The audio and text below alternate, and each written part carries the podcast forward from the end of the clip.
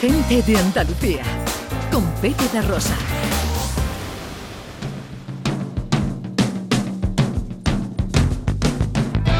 ...19 para las 12...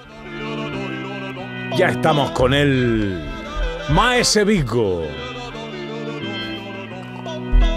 Nuestro hombre de la filosofía...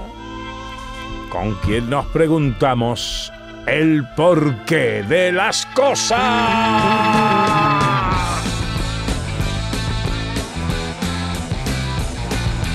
Bueno, enseguida vamos con el tema de Vico, pero eh, aquí hay un tema candente, un debate que hay que ir desvelando.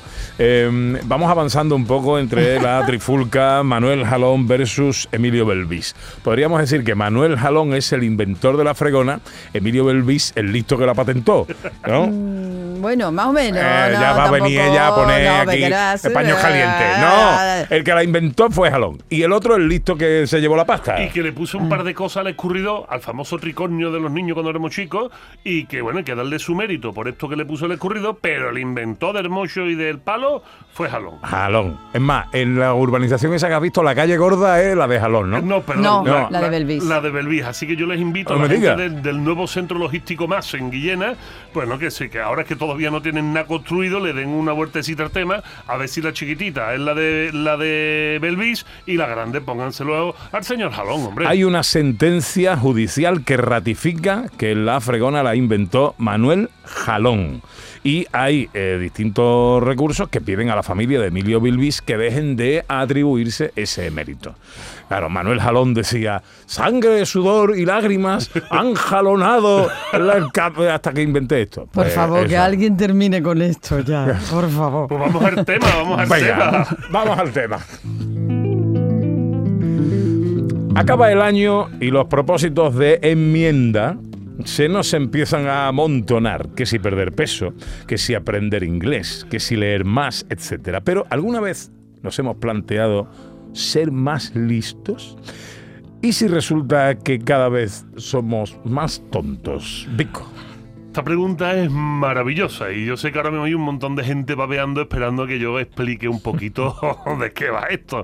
Y es que, fíjate, nuestro sesgo de confirmación, o sea, el cómo nosotros interpretamos las realidades y sobre todo nuestra propia realidad, nos hace situarnos siempre en el bando de los listos. Es muy difícil que alguno de nosotros diga, uh, es que yo soy muy tonto, a menos que ya sea una cosa demasiado obvio y hasta los espejos se lo griten a la cara. Pero lo normal, lo normal va siendo que todos nos situemos en la parte de los listos y que cuanto más cerca de nosotros estén aquellas personas a las que estamos juzgando, más dentro del grupo de los listos. Y cuanto más los apartemos, más diferentes sean de nosotros y más cosas hagan que no sean las cosas que nosotros entendemos que están bien, solemos meterlo en el bando de los tontos. Esto es una realidad que podemos llamar etnocentrismo, podemos ya decirle sesgo de confirmación o como queramos. Sin embargo, sin embargo, sí hubo, sí hubo un estudio y hay un estudio muy serio y mm, bueno, pues permítanme que les explique un poco de qué va, de qué va esto.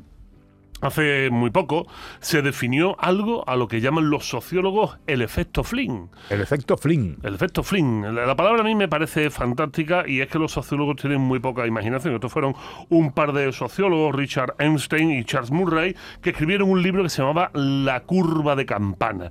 Y en esta curva de campana hablan de un investigador un político neozelandés que se llama James Flynn. Son un poco originales los colegas. No le dieron una vueltecita. No, le dieron una vueltecita. ¿Y qué era el efecto Flynn? Bueno, pues les cuento a la gente para que entienda un poco.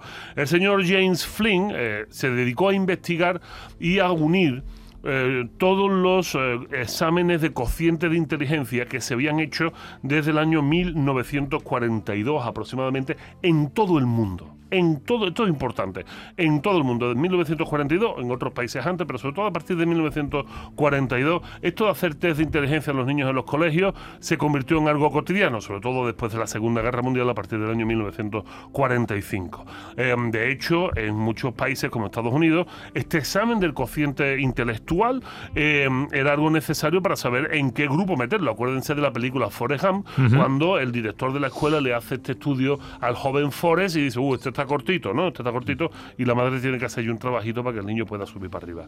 Entonces, eh, tenemos datos muy positivos. Cuando digo positivo, no significa que sean datos buenos, sino que son datos ciertos, datos empíricos.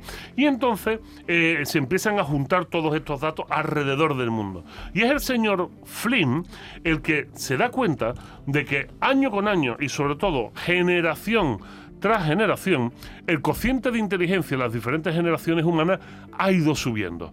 Desde el año 1942 al año 2008, fíjate el tranco que estoy diciendo ya, repito, desde el año 1942 al año 2008, los cocientes de inteligencia en el planeta Tierra subieron nada más y nada menos que 12 puntos. ¿Y 12 puntos? 12 puntos es una barbaridad. 12 puntos de inteligencia es claramente lo que hay entre una persona, mm, bueno, que, que amerita una paguita y una persona que se puede valer por sí mismo. Y también 12 puntos es la diferencia que hay entre una persona inteligente y un Y superdotado. un superdotado. 12 puntos son muchos puntos. Bueno, pues se dio cuenta señor Flynn de que desde el año 1942 al año 2008 todo fue subiendo. Pero claro, es que el libro que escriben el señor Richard Einstein y Charles Murray es la curva de campana.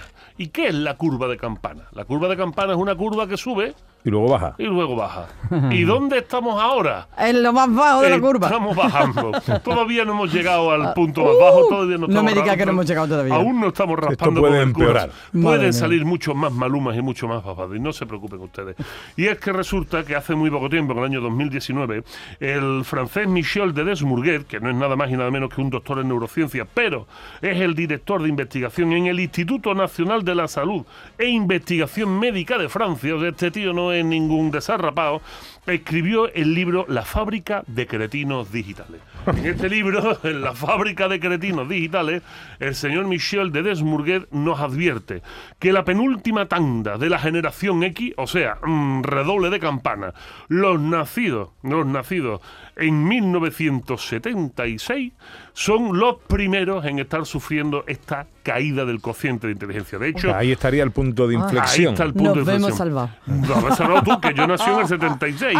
Pero en agosto, en agosto. Yo me he quedado en agosto. Ah, tú estás ahí en la línea. Dice el periódico La Vanguardia haciéndose eco sobre lo que dice el señor Michel de Desbourguet en este libro La fábrica de cretinos digitales 2019 editorial Península, ahora lo pueden encontrar en Booker por poco dinero, dice que el declive de al menos, prepárense, el declive de al menos 7 puntos por generación Oh. comenzó con los nacidos en 1976. Y ahora hagan cuenta que estamos hablando como mínimo de dos generaciones y estamos bajando 7 puntos por generación.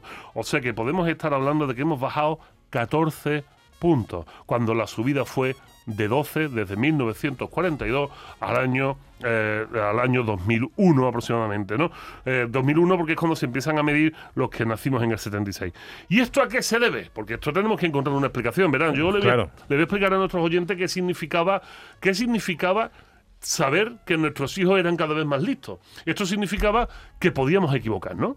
Que los políticos y las políticas, sobre todo las políticas, no, por género, sino por extensión de la palabra, podían ser políticas erróneas con respecto a la agricultura, con respecto a la ganadería, con respecto a la producción, los medios de producción, con respecto a la ecología, porque vendrían nuestros hijos más listos que nosotros y arreglarían los errores que nosotros habríamos cometido.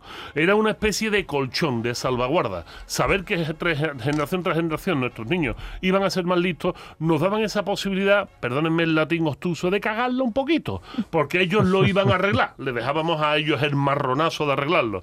Pero claro, con estas cifras encima de la mesa, resulta de que no hay quien lo arregle, sino que seguramente todo vaya mucho a peor. Dice el señor Michel eh, de Desmourguet que el uso de las pantallas es la explicación primaria, es la explicación primaria de este problema. Dice que el uso de las pantallas desde, desde corta edad limita el desarrollo del pensamiento creativo, de la capacidad de concentración y un sinfín de estas cosas desastrosas que nos dan tanto miedo. De hecho, la, pantalla se refiere a ordenadores, Ordena- teléfonos, Exacto, fundamentalmente. televisión. Hablamos fundamentalmente. Ella, él habla de pantallas interactivas. Estamos hablando de eh, teléfonos, iPads, ordenadores. Y de hecho, esto está absolutamente corroborado por los últimos eh, estudios de, de PISA, que son estos estudios que se hacen a nivel mundial sobre la capacidad que tienen los alumnos. Y cada vez es peor. De Sí. Como bien dice Michel de Desburguet, la capacidad del pensamiento creativo, de la concentración, incluso del pensamiento matemático y sobre todo del entendimiento de los textos, de cómo entendemos los textos, está cayendo de manera pavorosa. pavorosa. Yo siempre explico que en el ser humano las cosas no son unidireccionales, Pepe, Ana. Esto no es pasa esto, ocurre esto. Esto no Sí. es causa y efecto directo. El ser humano es un ser complejo. Eso significa que hay muchos factores que intervienen en nosotros. Y yo querría sumar este factor de la pantalla, que ojo, es importantísimo y por eso me sumo a esa campaña que está viendo desde, desde las propias familias en España, que ya hay más de 10.000 mujeres, madres, metidas en una plataforma en Telegram a- apostando por esto. Yo apuesto también porque se prohíba o se limite el uso de los teléfonos móviles hasta los 16 años en los jóvenes. O sea que hasta los 16 no puedan tener un teléfono, igual que hasta los 18 no se puede conducir o no se puede votar. Pues mira. Pero hay más cosas, ¿no? Como por ejemplo la falta de juego en las edades más infantiles, la caída en la socialización por la falta de juego, la pérdida de habilidades sociales también por la causa de juego, la pérdida de confianza entre unos y otros, todo esto suma para que lamentablemente cada año, cada año seamos más tontos. Y esto, que lo dicen estos científicos, ya lo dijo Hollywood, Pepe. Esto ya lo dijo Hollywood allá en el año 2006. Yo le invito a todo el mundo a que le dé una visita a internet y busque una película. La película Idiocracia. Oh.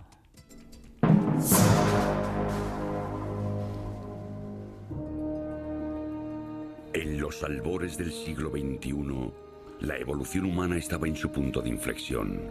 La selección natural, el proceso por el que los más fuertes, los más listos, los más rápidos se reproducen en mayor número que el resto. Un proceso que antaño había favorecido los rasgos más nobles del hombre, empezaba ahora a favorecer unos rasgos distintos. Las obras de ciencia ficción de la época Bueno, así comienza, eh, está divertido este tráiler. eh, Idiocracia, que así se llama la película que recomienda Vico para ilustrar un poquito el tema de hoy. Gracias, Vico. Hombre, para mí es un placer y nada, tengamos la fiesta en paz, pero echémosle un ojito a esto. Gente de Andalucía. Con Pepe Rosa.